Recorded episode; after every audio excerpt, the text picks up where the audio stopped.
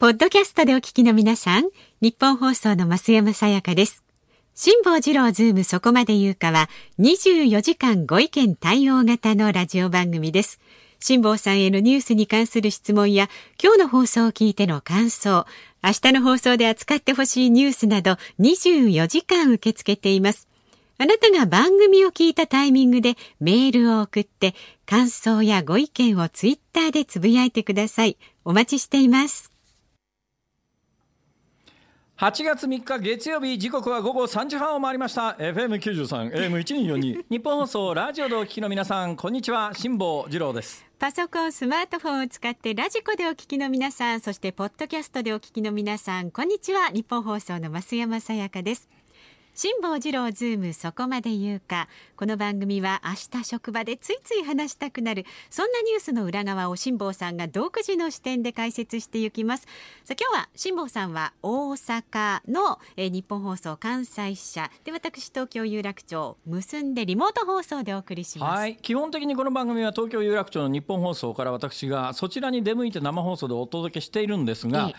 あのやっぱりね東京にずっといるとね、えー、日本全体いや世界が見えなくなることも結構あるなっていうのが私の持論というか実感としてあるわけでたまに2週間に1日ぐらいは、えー、東京を離れた方が番組のクオリティも上がるだろうというこういう判断があるのともう一つ。今日とちょっと特殊事情がありましてね、はいはいはい、あの今日はですね東京だと間に合わなかったんです。あら？ついさっきあの沖縄から帰ってきたばっかりでありましてですね。沖縄ですか？そうなんですよ。先週土曜日のお昼の玉坂の週末の、えー、キス FM 神戸でやってるラジオ番組が録音で番組の収録がなかったんですよ。ほ、いで土曜日の昼の ABC 朝日放送のラジオ番組終わると出られる状況だったんですね。それで前々からこの日に沖縄に行こうと予約をしていたら前日の金曜日に沖縄県知事が沖縄県の緊急事態宣言を発するわけですよ。で沖縄の緊急事態宣言の中身を見てみたら、はい、沖縄県民に関しては沖縄県から他の都府県に行くのは自粛しましょうね、うんうん、じゃあこれ夏休みの観光シーズンですから沖縄って基本的にやっぱり観光産業がベースの県ですから、はい、これどうするんだろうと思ったらあのいらっしゃる分には構いませんと。ただしまあ慎重に対応してくださいねっていう、それが沖縄県の緊急事態宣言だったんで、はい、あじゃあちょっとやっぱりあのいくらなんでもちょっと沖縄ちょっと前に私行ったことがありましてですね、もう本当に見事に一っ子一人いないような状況で。これは沖縄の観光産業壊滅するなっていう実感があったんで、私あえて石田純一さんが泊まったと一般的にされている某ホテルに宿泊をして、そうなんですか。どうですか？ただねこれホテル名が公表されてないんですよ、あくまでもネットの噂情報なんで 本当にそこかどうかわからないし、私もあえてそこのホテルのフロントですいませんここ石田純一さん泊まってましたかって言えないじゃないですか。ね、聞くのもね。ね。だけど噂ではそこじゃないかと言われてるホテルをわざわざ選んでですねそこへ泊まってきたんですが、これ8月の初めで本来ならば沖縄観光シーズンで大変な時期でいっぱい人がいっぱいの時期じゃないですか。そうですよもう目抜き通りの国際通りっていうのがあるんですが、この国際通りから平和通りっていう小さな土産物等が集まってるところの、道があるんですが、まあ半分ぐらい日曜日でもねシャッター降りたまんまですよ。あ開いてないんですこれはうんこれは大変なことになってるなっていうのは実感で感じました。ほいでビーチの模様を見に行こうと思ってですね、はい、であの那覇から一番近い市民ビーチみたいなやつがあるんですが、うん、これ行ってみたらですね700メートルの沖縄で最も長い海岸と言われてるビーチなんですよ。えー、ところが遊泳エリアがですねごく一部だけロープで仕切ってあってここで泳いでくださいね。で監視員が一人いるんですが、えー、こんなもん広大なビーチ勝手に泳いでもいいだろうと思うんですけどもここが日本風ですね、うん、だからもう基本的に全部遊泳禁止です。だからもう基本的にそのロープで張ってある一角しか泳げないんですが。限られたとこだけで。ところがですね、このロープで限られたところでさあ泳ぐぞと思って飛び込んで、泳いでいったら、その一番ロープのだから一番海岸線から遠いところまで行っても、手がつくんですよ。足がつくんじゃないですよ。背が立つとかっていうレベルじゃないんです。手がつくんです手が。だからこれね幼児の方で、よちよち歩きの方でも、お子さんでも、背が立つと思います。そのくらいまでしかいけないそうなんです。それでであんまり人がいないんで,、で周りをこう見渡していたらですね、すごい色の白いですね綺麗なビキニの女性がいて ふっと目に留まったんですよ。で横を見たらがたいのいいですね。プロレスラーじゃねえかぐらいのがたいの あの立派な肉体の兄ちゃんがいるわけですよ。えー、ほいで兄ちゃんと視線があったんですね。うわまずいとこう思って下を向いて知らん顔してねまた手で歩き始めたわけですよ。そしたらしばらくしてほどなくしてそのお兄ちゃんが。はいつつつつっと私のところに寄ってきたんですね。うわまずいこれはまずいと。で私あの自慢じゃありませんけれども若干の格闘技経験がありますから相手に格闘技のね、えー、経験がない場合は、はい、まあ、普通の人なら1対1でもまず今でもまあそんなに簡単に負けない自信はあるんですが相手どう見たってね格闘家みたいな兄ちゃんなんですよ。もうね体型からしてね。そうそうもう、えー、明らかにこれあただもんじゃねえな感が漂ってるんでまずいと。えーこれは1対1でもとてもじゃないけど勝てないと、ね、だけどもう逃げるっちゅうだってですねまずい。もうもうこうなんかすげえ追い詰められた気持ちになってとにかく謝ろうと、ね、見てごめんなさい。あなたの彼女は美しいです。見ちゃいました。とっても素敵な水着です。とかなんて言ってもダメだなと思ったんですよ、そしたらそのお兄ちゃんが私のところまで来て私ね基本的にその段階でですねあの水中眼鏡かけてるんですね。水中眼鏡かけてるから絶対向こうはこっちなんか分からねえだろうと思ってたら、そのお兄ちゃんがですね辛坊さんですか？って聞くんですよ。知り合い？え？え？ー、と思って。え？え？え？ー、と思ったらあのラジオ毎日聞いてます。え？ー、ま、ま、毎日ってどういうことですか？この間のマスクの話面白かったですね。マスクの話なんかラジオでしたかなと思ったらあれですよ。あの、マスクしてなかったら東京でですね、あの、みんなの視点でマスクしてないのに気がついた話、はい、あのマスクの話は面白かったですね。あそれですかそのあの300円ガチャの指輪ですかって私ね指輪300円ガチャの指輪したまま泳いでたらですね。そこまで気がつかれてということはよっぽどのヘビーリスナーだなと、うん、本当ですね。どちらからいらっしゃったんですかって聞いたら、ええ、横浜ですと。それで10月に結婚式を挙げるに際して、はい、その前の事前の写真撮りに沖縄まで彼女と一緒に。だからもうまあ入籍されてるみたいですけれども、だから奥さんと一緒に2人でいらしてて、ほいで泳いでたら、なんかどうも辛坊さんじゃないのって話になったらしくてこれ本人に確かめようと思ってやってきたというそれだけのことですから。ですか。リスナーの方だ私いきなり海の上で格闘を始めたらどうしようかと思ってですね とても叶いそうにないし嫌だなと思ったんですがそれで気がついたんですが実は今回その前日の夜に国際通りの沖縄料理屋でご飯を食べていたら、20代と30代の女性1人ずつ全然別のグループですよ。これも私もですね店の隅っこでひっそり飲んでただけなんですけども、そのお二人の方がいらっしゃってラジオ聞いてます。増山さんそれもね一人宇都宮の方ですから関東の方なんですよ。関東で意外と若い人がこのラジオを聞いてるというのをすげえびっくりしてですねはっきり言ってご高齢の方以外誰も聞いてないんじゃないのかと思っていたんですが、意外なことに若年層のリスナーさんが多いということに気がついて、びっくり仰天してさすがそれが昨日一昨日の話でですね、はいはい、まあこの沖縄行ってきた話をね喋、うん、れというんだったらこれから5時間27分は喋れますけれども どうしましょう？そんなに時間はないんであそうですこの辺りいやでもよかったです。今日もお聞きになってるかもしれないですからね。おめでとうございます。昨日は失礼しました。いきなり殴られるかと思いました。まあまあまあ。ね今後も聞いてくださいということでこのくらいに沖縄話はしまして株と為替です。今日の東京株式市場、日経平均株価はですね先週金曜日に比べまして485円38銭ほど爆上げだ爆上げ、うん、2万2195円38銭でした。なんで？2万1ん？2万2万2万私の手元にも資料来てますね。終わり値来てますね。二万二千百九十五円三十八銭。税先週末に比べて四百八十五円高。四百八十五円三十八銭高。すげえ勢いで上がってますね。どうもなんですかね。そろそろあのコロナに関して言うとワクチンが全世界的にちょっとずつ開発され始めてるとかそんな話があるのかしら。あるいは米中の貿易戦争問題なのかしら。まあわかりませんけれども今日は大きく上げました。はい。為替が若干円安なのかな。そうなんですよね。一ドル百五円八十四銭付近で取引されています。はいはい。はい、ということで今日もお送りしますよ。辛坊治郎ズームそこまで言うか。この後すぐのニュース解説ズームオンはですね、東京都コロナ死亡者の詳細分析を公表という話題。そして2本目は新宿歌舞伎町商店街振興組合常任理事でえー、新宿で6軒のホストクラブを経営されています。手塚マキさんにお電話で夜の街の感染の現状をお伺いいたします。そして5時台お送りするズームオンはですね日韓問題についてお届けしたいと思っております。ほうほう。日韓問題。日韓問題ヘビーですね。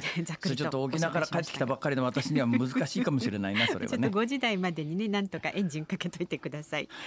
ラジオの前のあなたからもご意見お待ちしています。メールは z o o m zoom アットマーク一二四二ドットコム。ツイッターはハッシュタグ辛坊治郎ズームでつぶやいてください。お待ちしています。今日は東京と大阪を結んでリモート放送辛坊治郎ズームそこまで言うか。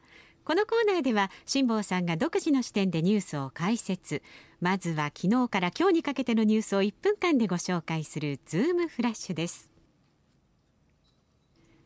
ロシア政府は新型コロナウイルスのワクチンの開発に成功し10月から無料で大規模な接種を始めると発表しました。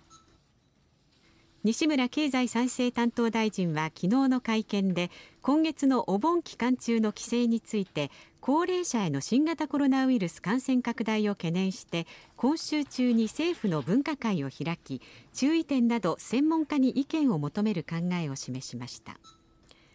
民間企業が開発した宇宙船として初めて宇宙飛行士を国際宇宙ステーションに送り届けることに成功したクルードラゴンが日本時間の3日およそ2ヶ月ぶりに地球に帰還しました。覚醒剤所持などの罪に問われている歌手の牧原紀之被告に対し東京地裁は今日午前懲役2年執行猶予3年の有罪判決を言い渡しました。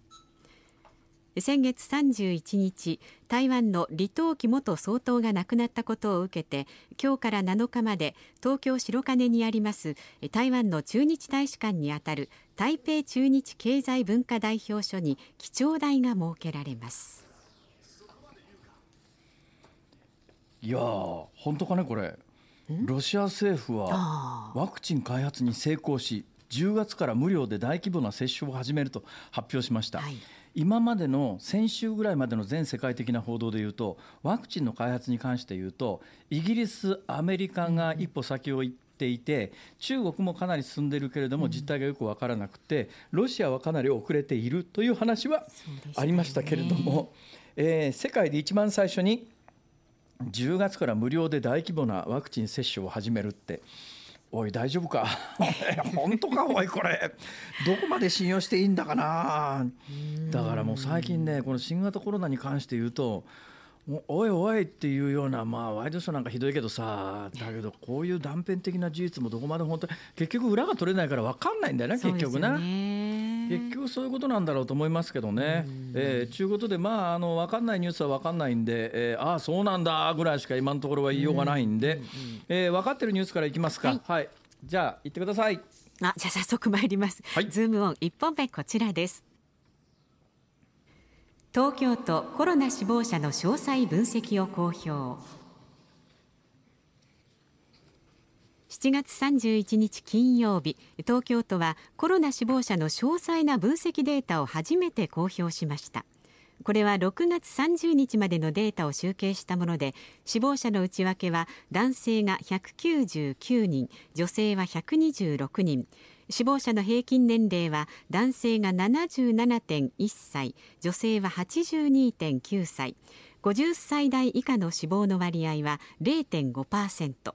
また死亡者の多くが糖尿病や高血圧など何らかの基礎疾患を有していると記載されています。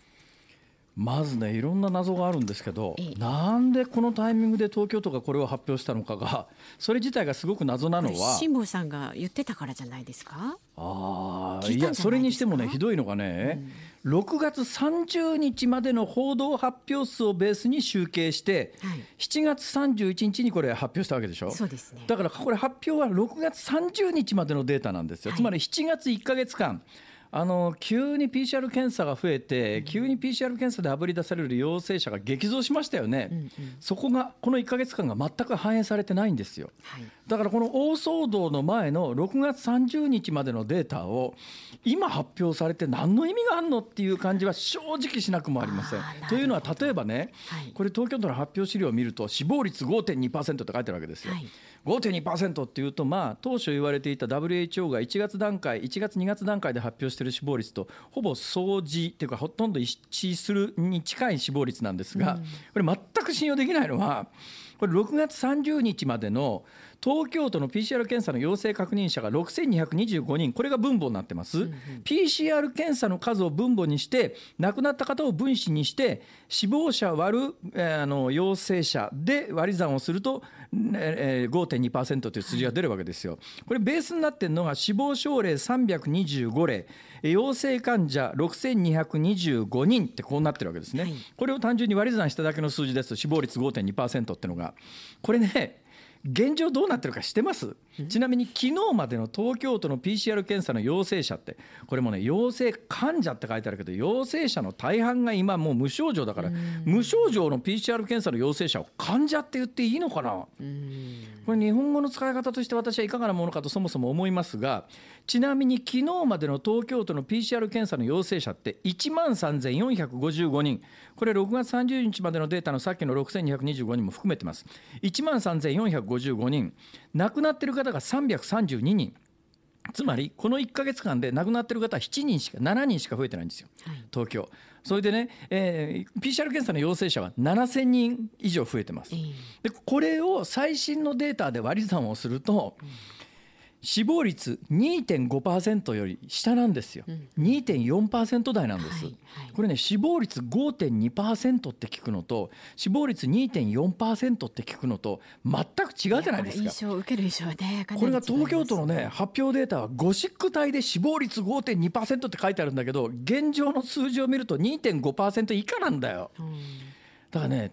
一時が万事だよねこのデータ、うん、だけど一時が万事なんだけれども一時が万事なんだけれどもでも数字を見るだけで浮かび上がってくることもあります、はい、だからそういう意味では無駄ではありません、もうちょっとやっぱり私がここで言ったみたいに最新のデータを使って情報を更新しながら丁寧に情報を情報を出していくという意味では今回の東京都の発表資料は悪くはないのは、うん、これからあの今増山さんがざっと原稿を読まれたやつも含めて再確認していきますから、ぜひあのラジオをお聞きの皆さん東京都において今まで亡くなっている今まで332人の方が昨日までに亡くなってますが6月30日までに亡くなられているのが325人です。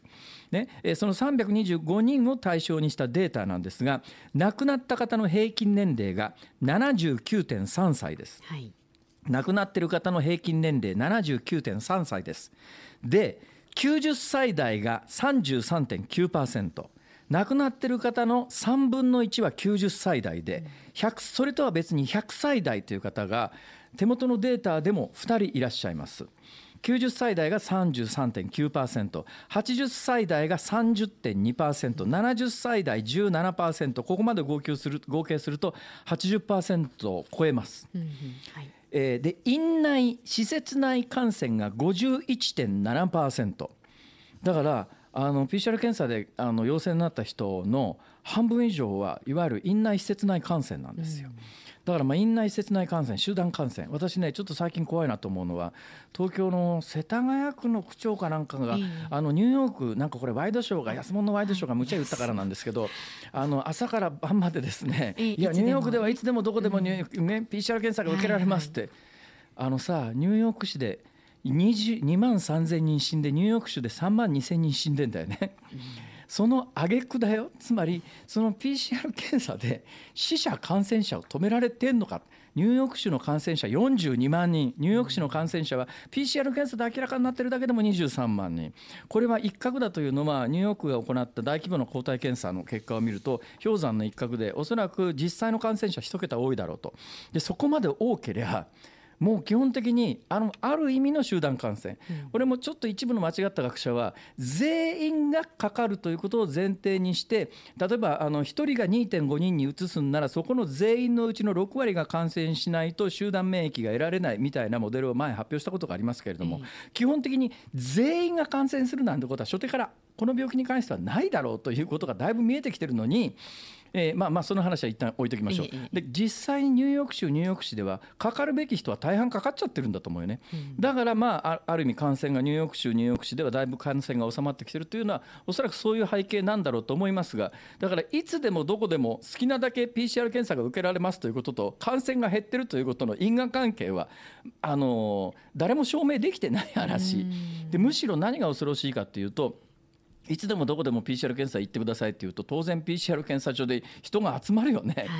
とにかく人が集まりゃ感染機会が増えるわけでそんな機会感染機会をわざわざ増やすようなことをしてでなおかつあのに中国がやったみたいに武漢市民全員検査して陽性になったやつは全部隔離しますっていうこのやり方まですれば若干役に立たないとまでは言わないんだけれども残念なことに PCR 検査ってあの偽陰性っていうのが3割と言われてます。あの偽陽性は割と出にくいって言われてます。つまりあの全くウイルスがないのにウイルスが出ちゃうっていうケースはあんまりないらしいですけれども実はウイルスを持っていても PCR 検査であの検知できないのが3割って言われてるんですね。例えば100人の PCR 検査のえー、まあ、ごめんなさい、まあ、100人その地域にあの感染してる人がいたとしますね、はい、で全員100人に PCR 検査をしても3割の人は陰性って出ちゃうわけですよ。そうするとその出た3割の人が自分は PCR 検査は陰性だと思って振る舞ったら何が起きるかって考えた時に PCR 検査を受けてあなた陰性ですっていうことが感染感染抑止にどの程度効果があるかってこれ PCR 検査が100%感染者が分かるっていうんならまあ100歩譲って全く効果がないとは言わないけれども、うん、3割陽性の人を見逃して陰性と判定しちゃうような検査を繰り返したら逆にね感染広げるだろこれはっていう。だからねその辺の恐ろしさが分かってないんだよね。でもう一つね最近あのワイドショー等見てておいおいと思うのが後遺症っていう言葉をメディアも一部の専門家も平気で使うんだけど、この新型コロナに関しては後遺症がどの程度出るか出出るかというのは全く不明なのよ今本当のことを言うと。というのは後遺症っていうのは原則生涯抱えなくてはいけないような障害がどっかに残るのを後遺症という日本語を使います。まあ医学でもそうですね。これまだ感染しだしてから半年ぐらいの病気だからそのまんまずっとその後遺症が続くかどうかなんか誰も証明できてないわけでそれを医学的に後遺症というかって話なんですそれは単なる症状が残っているというのが大半です。でなおかつねこれものすごくびっくりしたんだけど若い人と話してていや無症状でもなんか後遺症が出るらしいっていう人がどうもいるらしいるんですけど無症状の人に新型コロナで後遺症が出た人は一人もいませんというか、それ症状出たら無症状じゃなくて症状ありなんだから。そうですね。で唯一この病気に関して特異的な今のところ残る症状としては味覚障害っていうのは比較的長期間残ると言われてます。で肺が一部機能しなくなるっていうのは重症肺炎では必ず起きることですから他のね他のウイルスや他の細菌によるあるいは誤嚥によるあの細菌感染の肺炎でも重度の肺炎になったら必ず後遺症は残るというのが常識なんで新型コロナに関しても重度の肺炎になれば後遺症は出ますよっていうそういう話なら分かるんだけど新型コロナ特有の何かとんでもなく恐ろしい無症状なのになんかすごい後遺症が出ちゃうみたいな話が今ルフされてますが私はこの病気に関して現状において後遺症という言葉を使ってそういうことを描写するメディアやあの医者感染症学者は、まあ、単なる恐怖を煽るだけの存在だと思いますね。だ後遺症ってそういうもんじゃないんだって無症状で後遺症は出ないっちゅうの。まあ、一部にね自家熱みたいに軽症で終わってもその後ギランバレー症候群みたいな恐ろしい後遺症が出ることもありますだから未知だから感染しないに越したことはないけれども、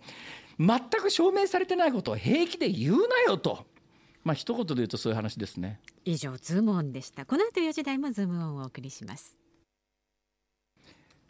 8月3日月曜日時刻は午後4時を回りました。大阪梅田のニッポン放送関西支社から辛坊治郎と。東京有楽町のニッポン放送のスタジオから増山さやかの2人でお送りしています。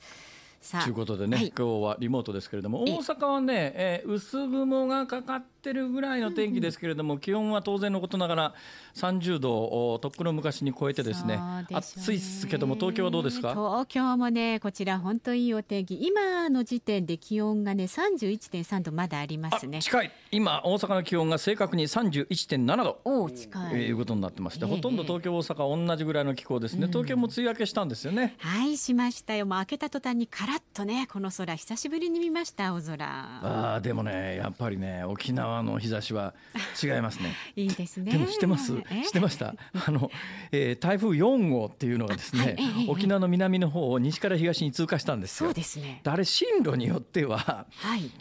あ今週は無理かな と。確かに実際に沖縄那覇からですね、石垣島に向かう便は欠航に今朝なってましたから、今台風4号はどこに抜けたかというと、えっと石垣島台湾と尖閣諸島の方に抜けてるはずですね。尖閣諸島といえばですね、これがもうこの数日すごい大きなニュースになってまして、どうやらお盆明けぐらいにですね、中国の大漁船団が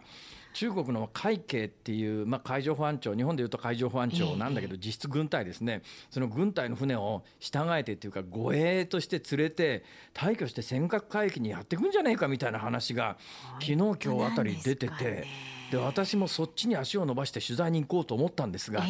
残念なことにちょっと台風で阻まれてですねええ、ちょっと岩礁を越えて船を出すことができなくて、ね、難しいかなと、はい、帰ってきました。はい。まあそれで大丈夫だったと思いますよ。そうですね。ええー、国際問題になりますから、ね、そうですよ。大問題になりますから。はい、さあ今日はですね、この後ズームオン2本目では。あの新宿歌舞伎町商店街振興組合常任理事で新宿で6軒のホストクラブを経営されているという手塚真紀さんにお電話でお話を伺いたいと思っていますね。あの夜の街の新型コロナ対策、まあいろんなところで結構取材を受けたりしている方なんですできることならホストクラブっちゅうのに一遍勉強に行きたかったな。とにかくね、ええ、私この年になってもね、はい、女性という存在がよくわからないんですよ。そうですか？本当につくづくわかんなくて、ね、よくわからない割にわかんない指輪差し上げたりとかね、なんかそうでしょ？だからね、缶のね三百円ガチャの指輪あげてもですよ、うん、その表面上はその場で喜んでいただいているような雰囲気はするんですが、その後モテたかというとですね、モテた試しがないわけで、やっぱり三百円ガチャの指指輪ではダメなんじゃないかと。まあ、私なんか三百円ガチャの指輪でもすっごいあの大喜びしてですね 一生ついていこうとか思うんですがどうもリアルな女性は300円ガチャの指輪ではダメなのかもしれないと。どうなのかしら？そのあたり危険のかしら？ちょっと試行錯誤してみてください。なんかそうですよ。なんかコツがあるかもしれないですもんね。コツがありますかね？持ってるかもしれないですからね。いやそういう趣旨じゃないでしょう今日は。そうですけど。はい真面目にお話を伺っていきます。ラジオの前のあなたからもねぜひご意見をお寄せくださいメールは zoom zoom アットマーク一二四二ドットコム。ツイッターハッシュタグ漢字で辛坊治郎辛坊治郎は、えー、辛口坊やの治郎ですね。どうも恐縮です。明治の治です。カタカナでズームでハッシュタグ辛坊治郎ズームでつぶやいてください。この後いよいよ夜の街のコロナ対策にズームしていきます。大阪と東京を結んでお送りしています。ニッポン放送辛坊治郎ズームそこまで言うか。辛坊さんが独自の視点でニュースを解説するズームオン2本目です。この時間特集するニュースはこちらです。東京都が今日から飲食店に営業時間の短縮を再び要請。東京都は新型コロナウイルスの感染防止策として今日から今月31日まで都内全域の種類を提供する飲食店とカラオケ店に営業時間を午前5時から午後10時までとする営業時間の短縮を再び要請しました。えー、耳で種類を聞くと何の種類かと思いますね。酒類、ね、お酒類ですか？ね、はあ、はい、そうということで今日はスペシャルゲスト。そうなんです。このコーナーでは新宿歌舞伎町商店街振興組合の常任理事で繁華街新型コロナ対策連絡会発足の立役者です。新宿で6軒のホストクラブを経営されているという手塚真紀さんにお電話で夜の街の新型コロナ対策の現状について伺います。あ、どうも、あの、辛坊と申します。手塚さん、よろしくお願いします。よよろしくお願いいたします。忙しいのにごめんなさいね、本当に大変な中。いや、あのーごめんなさいね、あのー興味本位みたいな質問をするかもしれませんが、それはあのとても興味本位なので、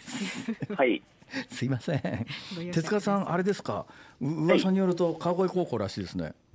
そうなんです。後輩です。あ辛坊さんの。恐縮です。ちなみに埼玉のどちらのあたりの出身ですか？僕はその川越高校のちょっと奥の川島っていうところ出身なんですよね。ああ、じゃあもう本当に高校の近所って感じですか？そうです。はあ、あ、そうなんだ。それで、そのホストクラブ等々十何点、え、今おいくつですか？今42です。若っ。え、42歳でそこまで成長したのはどういうどういう流れですか？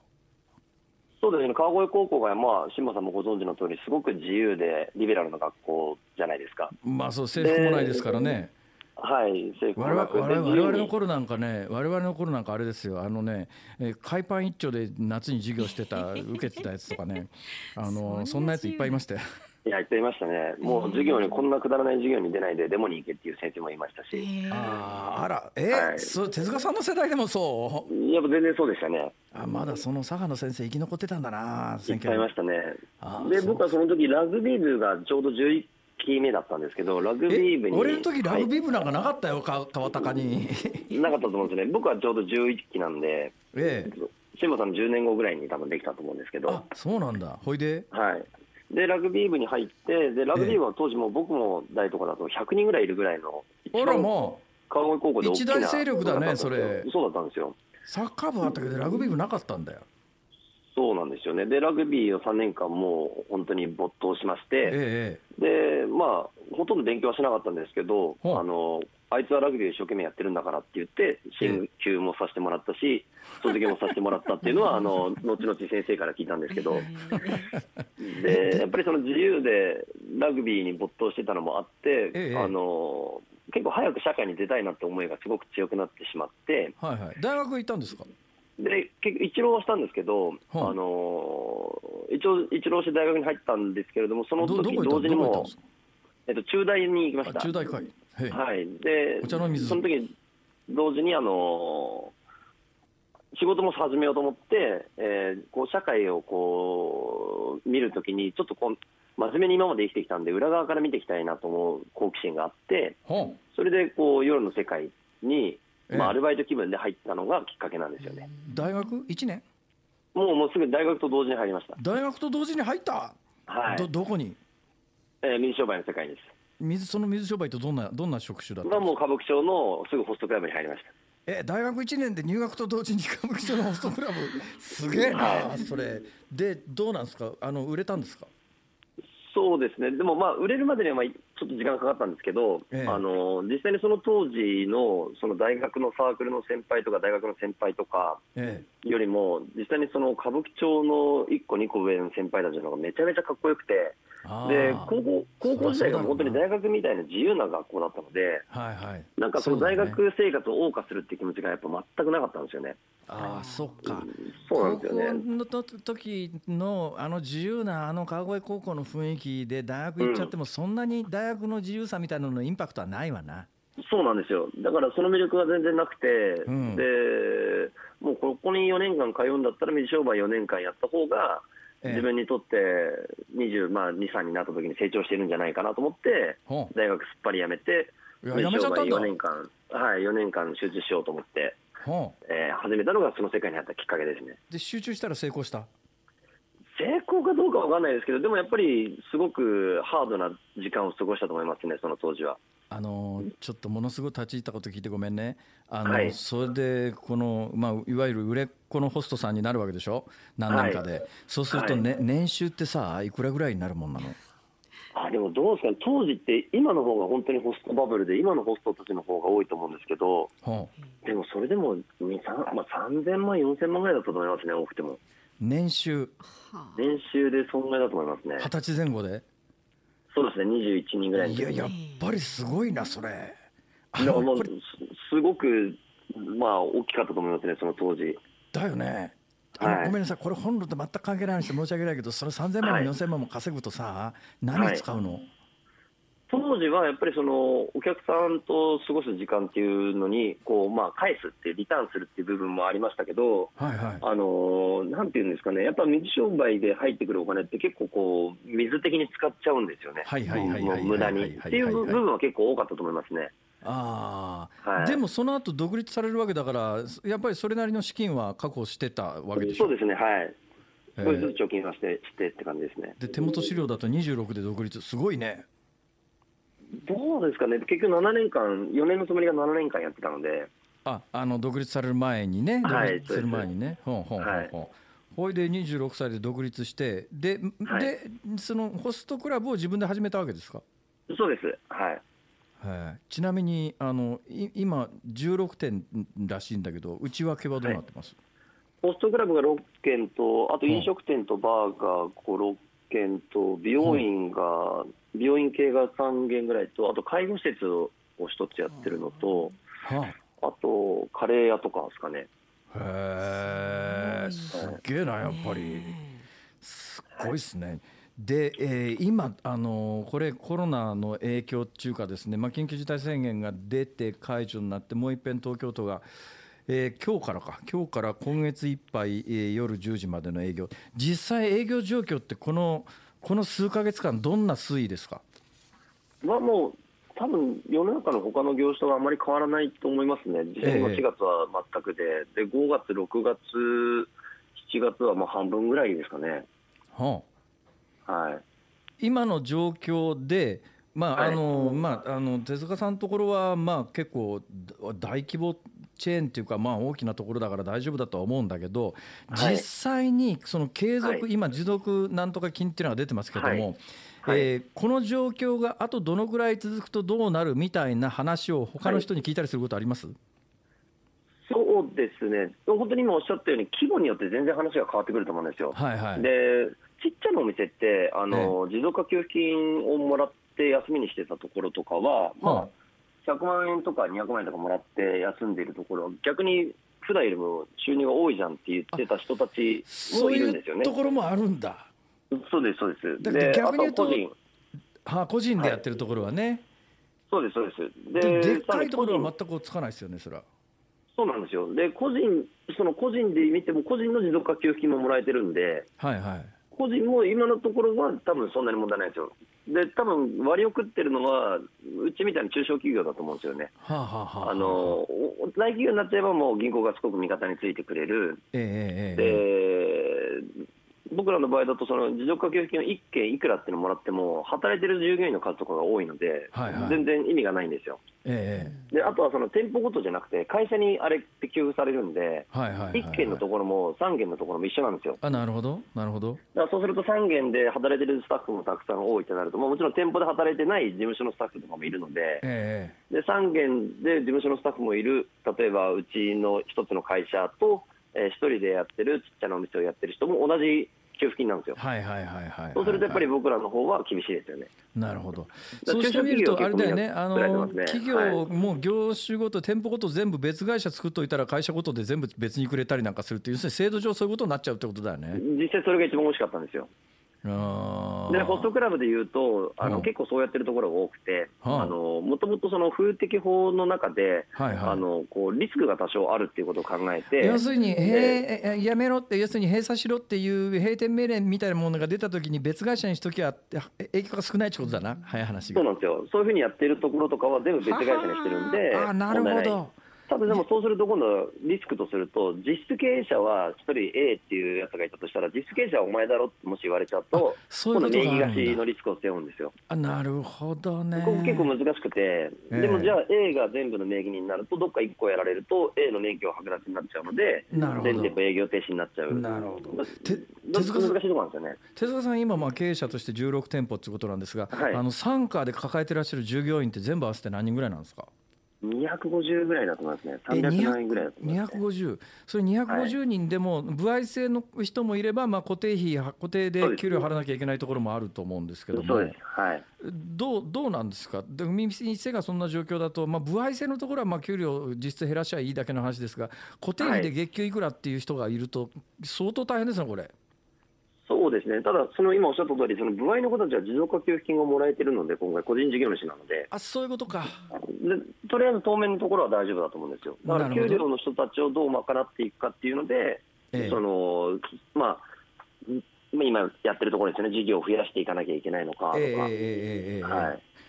今ね、これ、あのまあ東京都の小池知事もそうだし、政府もそうだし、これ、意図的なのかはい。意図的なんじゃ,、じゃないのかはよくわかんない、私なんかむしろね、意図的にターゲットにしてるんじゃないかと思うんだけど、夜の街、はい。夜の街って言って、なんかあの、はい。ホストクラブ諸悪の根源みたいに、ほ一一時期、ニュース見るたんびに言われてたことがあるような、はい。私、印象があるんですが、はい。手塚さん、どうですか？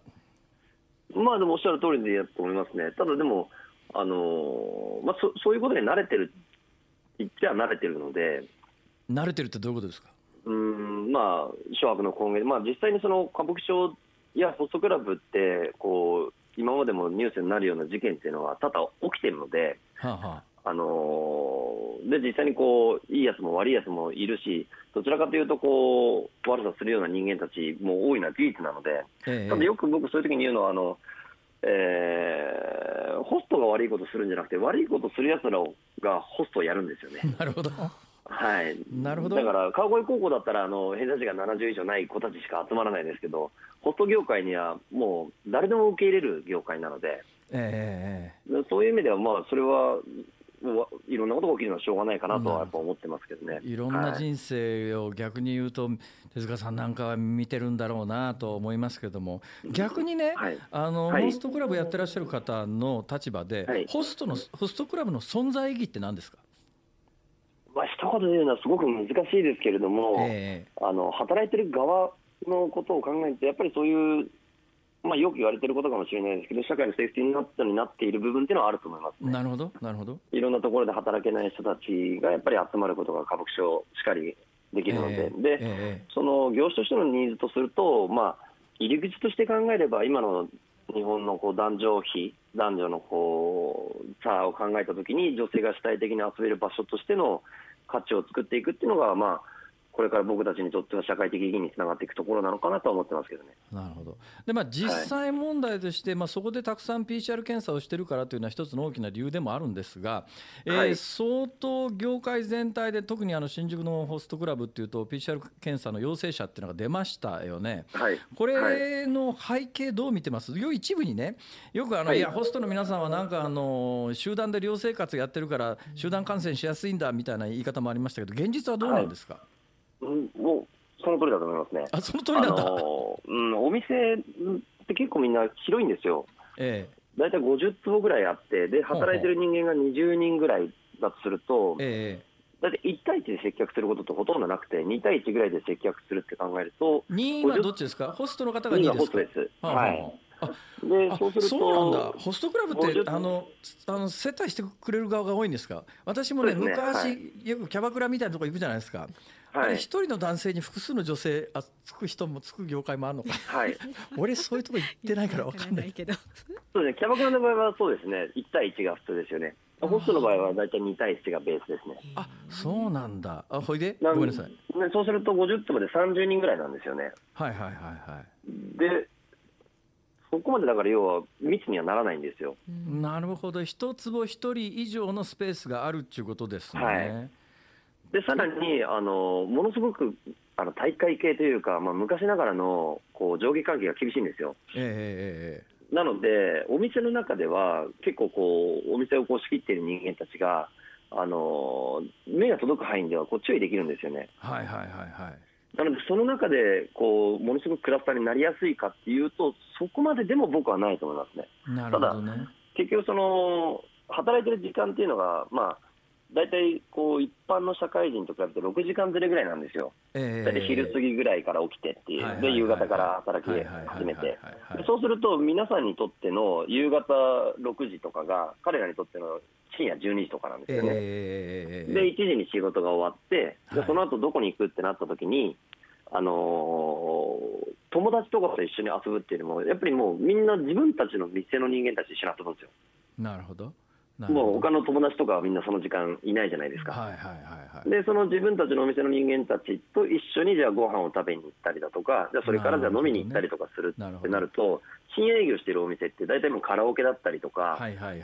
カラオケスナックみたいなとことかに行って、みんな飲むんですよ。まあ、そういう意味ではホスト同士が感染し合うリスクはそれなりにやっぱり高かったという構造。は、うん、と思いますね。はい。今の話を聞くとありそうですが、ただはい。今あの、まあ、かなり集中的に、えーあの PCR 検査を、まあ、お受けになっているというか受けさせられているのかその辺の構造分かりませんけれども、はい。そして現状、まあ、かなりの感染者が出たという、まあ、陽性者が出たというのも事実で今後どうされます、なんか方針とかあるんですか？まあちょっともうそろそろこうお店それぞれの考え方っていうのも、まあ、ちょっとこうコロナに対してはこうそれぞれ思想みたいな部分を多少あるじゃないですか。あるあるある。うん。つまり多分結構一般の社会とあんまり変わらないと思うんですよ、あのコロナなんか全然気にするなって思っている層がいる、ええ。めちゃめちゃ気にしなきゃいけないっていう層もいる、でこう真ん中でどれぐらいこう気をつけながら経済を続けていけばいいんだっていうグラデーションだと思うんですけど、まあ、だからその比率ってそこまで変わらないと思うんですよね。なるほどね。なるほどね、はいだから振り切ってる人ももちろんいるだろうし、ええもうめちゃめちゃビビって、もう全然もう何もしないって人もいるだろうし、はいはいまあ、ある程度このぐらいの気をつけながら営業を続けてればいいんじゃないかっていうのをみんなそれぞれ探ってる状況だと思いますね。だからまあまさに模索中ってことなんでしょうね。だからね、はい。そのためにも本当にね、あの客観的に物事が判断できる正しい情報を伝えていかなきゃいけないんだけど、まあ、やっぱりはい。昨今のやっぱり自分もそこの世界の中にいてこんなこと言うのもなんだけれども、ちょっとはい。情報偏ってるなっていう感じが、私なんか素朴に したりなんかして申し訳ないなと思ってる方なんですけど。やっぱりもう場所とか職種ではないですからね、うん。実際に。うん、だから僕たちがずっと言ってるのは、やっぱそのお店の中でもそうですし、一人一人の生活様式の中でどれだけ感染リスクを下げられることができるかっていうリテラシーを上げていくしかないなっていうのをずっと言ってますね。まあ、まあ要するに突き詰めるとそういうことですよね。はい、うん。あの手塚さん、えーはい。我が後輩ながら喋りがものすごくクリアでね分かりやすかったですよ。あのか？すみません、はいもう一遍どっかで出てもらえません？できることならね、できることなら、まああのもちろん今回の問題でも聞きたいことまだ山ほどありますけれども、騒動が収まった後にね、はい、女性との付き合い方、俺聞きたいこといっぱいあるんだわ。はいぜひ教えてあげてください。はい、わかりました。どうもありがとうございました。はい、ありがとうございます。ありがとうございました。新宿歌舞伎町商店街振興組合常任理事の手塚真紀さんにお話を伺いました。8月3日月曜日時刻は午後5時を回りました。大阪梅田の日本放送関西支社から辛坊治郎です。東京有楽町日本放送のスタジオから増山さやかです。今日はね、大阪と東京を結んでのリモート放送です。はいということでなぜ大阪からやっているかというと、はい。えー今日沖縄から帰ってきて東京に帰っているとお多分間に合わなかったんじゃないの？というそういう話でありまして、えー台風4号が発生してですね、はい。えー石垣島の方に向かっているということで、帰ってこられるか大変心配したんですが幸い沖縄からこっちに帰ってくる便は大丈夫です。ね、はい。沖縄から石垣に向かう便は今日はもう欠航ということだったんで台風の進路が若干北にそれていればごめんなさいっていうそういう感じではありましたあのそうういうの計算してのお出かけになってくださいね。計算したから出かけたんですよそんなことない そうなの。そんなことありません。そんなことありません。いや、ええでも向こうでね、大変素敵な、あの冒頭お話した出会いもありまして。ね本当ですねええ結構関東圏の若い方が聞いてくださってるということを知ってですね。そのそれが私かなり。まあ、ありがたい驚きではありましたけど、うんうんうんはい。なんかそういう方々に向けてもねどんどんね発信していかないといけないですね若い方だから今結局ね昼間のテレビとかって政治もそうなんだけど、うん。あのご高齢の方が日本という国の意思決定のキャスティングボートを握ってますから、ええ。どうしたってそこの皆さん向けの情報発信になっちゃうところがあるんですよね。で確かにねここの世代を敵に回すと商売にならないし政治家もあの代表伝ですから、うん。で若い人は実数が少ない上に投票に行かないんで、うんどうしてもやっぱり政治的に無視されてるっていうところがありますんでね。だからまあそれをこうすくい上げるよりはやっぱりあのご高齢の方をよいしょする放送をした方が松山さん絶対得だよ。あそうなんですか、うん。いやこの俺心入れ替えて明日からそうしよう。幅広い年代のどなたにもこう聞いていただけるような、ね、私別にそのそういうこと考えてませんから、うんうん、基本的に正しいことをお伝えする。もうこの一点につきますからね。かっこよくまとめたところで、はい、じゃあ今日のエンディングリクエスト何にしましょうか？エンディングリクエストですか、ええ、あの沖縄でね最近感染者増えてるんですけども、いろいろ構造的なものがあるなと分かったのは、はい、民謡酒場みたいなところ行くじゃないですか、はい、それで皆さんあのとにかくね合いの手入れないでくださいとか言うんだけどそれでもみんな合いの手入れるんだでっかい声で。ついね。はい。ということで、喜納昌吉さんの、喜納昌吉さん、喜納昌吉とチャンプルーズで、ハイサイおじさんなんかいかがでしょう？いいと思いますよ。相づち入れずにね、こう、そうですね、あの、集団で聞いていただくということで。いただくということで。はい。じゃあ、エンディングリクエスト、ハイサイおじさんですね。さあ、まだまだご意見お待ちしています。ズームアットマーク 1242.com でお待ちしています。辛坊さんが独自の視点でニュースを解説するズームオン3本目はこちらですいわゆる元徴用工訴訟をめぐる問題明日以降の動きいわゆる元徴用工訴訟をめぐる問題で韓国の裁判所による被告側の日本製鉄の資産差し押さえの手続きが明日8月4日に完了しますこれにより原告側は資産を売却し現金化することができますさっきもお話ありましたけどね。そうですね。これが明日なんですよ。うん、で、裁判所が今後どうするか。実はですね、明日すぐに現金化ということにはなりません。はい、で、今後、裁判所がですね、えー、まあ、その被告にあたる、まあ、日本企業ですね、ここに意見を聞く尋問書というのを送る手続きを踏む場合があるんですね、はい、この手続きを踏む場合は、あと数か月また時間がかかります。で、裁判所の決定なんですが、裁判所がこの手続きをすっ飛ばして、えー、あのもう命令を出すということができなくもないんですが、それにしても裁判所はもう一遍あの要するに現金化するという話で命令を出しますから、うん、そうすると、まあ明日何かすぐ起きるというわけではないですが、ないないですが、もしかすると早ければ近々。実際に、えー、差し押さえられている株式ですね、これがあの売却額を、でもまあ、すぐにできないのは、ですねその株式が一体いくらで売れるんだっていう売却額を算定する鑑定評価っていうのもいるんですね、でこの鑑定評価という手続きもかかりますから、だから明日明後日何かが動きあるっていうわけではありませんが、これでほぼ現金化する手続きは明日完了する可能性が高いので、はい、あとは裁判所の判断で、いつでもえー、現金化されるリスクは我々は負うと。で我々はという言い方をしますけれどもなんで我々かというとですねこれに関して言うと日本は1965年日韓請求権協定を結ぶときにいやこの確かに徴用工。で徴用にも実はですね3種類あって、はい、え斡旋とか、まあ、あのいろんなやり方が、まあ、3種類あるんですけれども、はい、実際に強制的にもうちょっと日本の炭鉱でその他あるいは製鉄所で働かすというのはもう大戦末期の本当に短い一時期にあったことは間違いないんですね。でその事実があるんで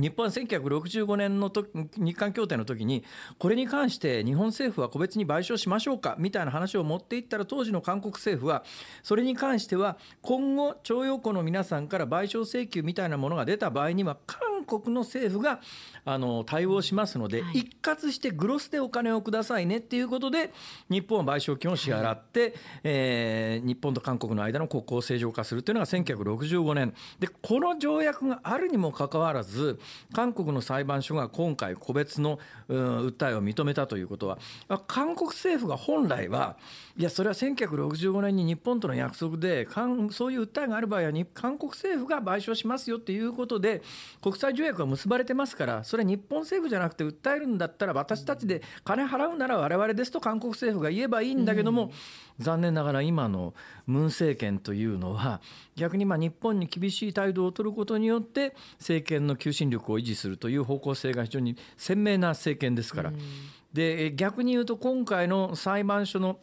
判断に至るプロセスを見ると前のあのパク・クネ政権の時にはこういう判決が出るとそれこそ日本と韓国の関係むちゃくちゃになるからって言ってこれはもう実際にそれで、え、当時のパク政権の人間が処罰されたりなんかしてるんですけれどももうこの最高裁の判決最終確定判決が出さないようにパク・クネ政権の時にはコントロールしていたにかかわらず今ムン政権になった瞬間に逆にそういう判決が出る方向性で加速をして裁判長を入れ替えたりなんか最高裁の長官を入れ替えたりなんかしてだからまあ政権がこの判決を出させたわけで、はい、だけど韓国政府はやっぱりあの歴代政権で政権が交代したって国際条約に関しては前の政権が結んだ国際条約も当然有効なわけですよ。それ政権交代するたんびに国際条約無効になってたら国際関係なんか築けないじゃないですか。確かに。ね、安倍政権になりましたからいやそれ民主党政権の時に結んだ国際条約は関係ありませんって言えないですよね。国というのはそういうもんですから。はい、となると本来ならば1965年の日韓請求権協定で解決している問題に関しては韓国政府の責任で韓国の国内にいや実はこういうものなんですからあの請求があるんだったら我々が払いますと言えばいいんだけど今も政治的に逆に訴えてる人たちはある意味本当に解決を望んでいるのかがかなり疑問なのはいやじゃあその韓国政府がお金払ったら納得するのかというと訴えてらっしゃる方々の,、まあ、あの意見を代弁する弁護士等々の意見を聞くくといやそうじゃない。日本はあのお金を払うんじゃなくて謝罪することが大切なんだっていう話になるといやお金払う枠組み作ったって物事解決しないと。まあ例のいわゆる従軍慰安婦騒動の時もそうなんだけども、解決する枠組みというのを作って本当にこの解決を関係者の皆さん全員本気で望んでいるのかというところが実はこの問題の根本問題なんですが、うん、えー、で今、そのムン政権の支持率って一時ですね70%超えてたんですが、はい、直近の支持率っていうのが40%台に落ちてきててで、ね、で背景はいろいろあるんですけどやっぱりね、うん、経済失勢というかやっぱり韓国の経済っていうのが我々が感じる以上に相当悪化してきてる状況の中で。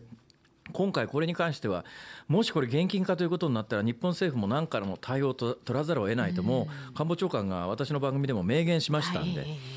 そういう意味では明日が一つのターニングポイントになるのは間違いないんで引き続きこの問題は明日以降もじっくり解決解決というか解説していくということでいかがでしょう？はい明日もぜひ引き続きお聞きになってください。ズームオンでした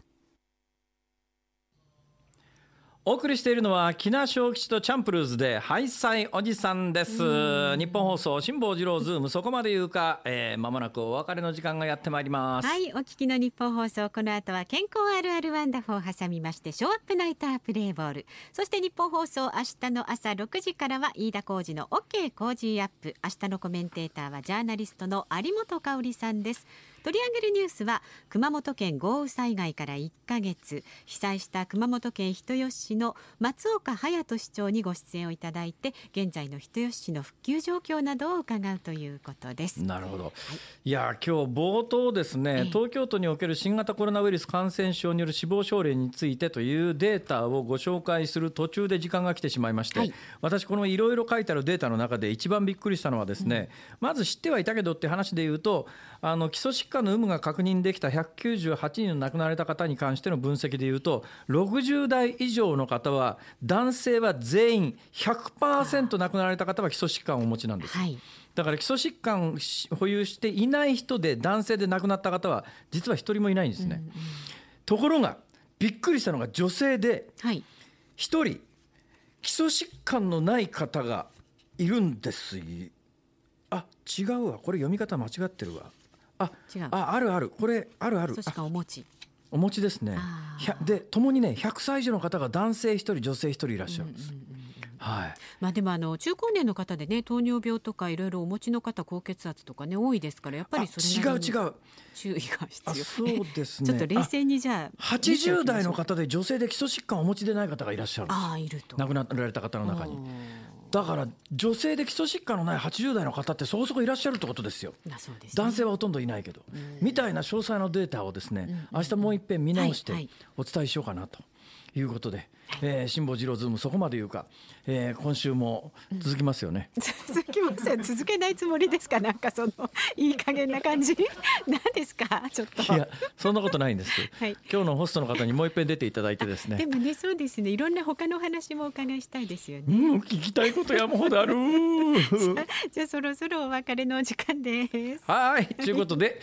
今週も聞いてちょうだい。辛坊でした。はい松山でした